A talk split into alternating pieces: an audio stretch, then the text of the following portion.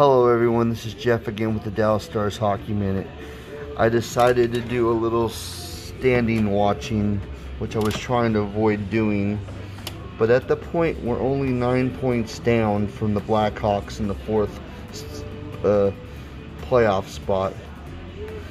So we got to keep going here. Um, the Blue Jackets are up on us a little bit. They got five points up on us at the moment.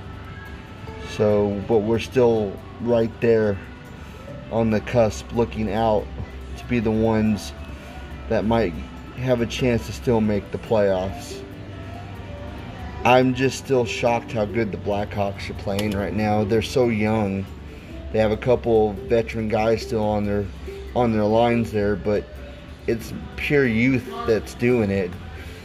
And it's scary because I thought that they would be a little bit farther along farther behind us they wouldn't be this far along by now. But you know, Chicago, this is what they do. Hockey's in their blood.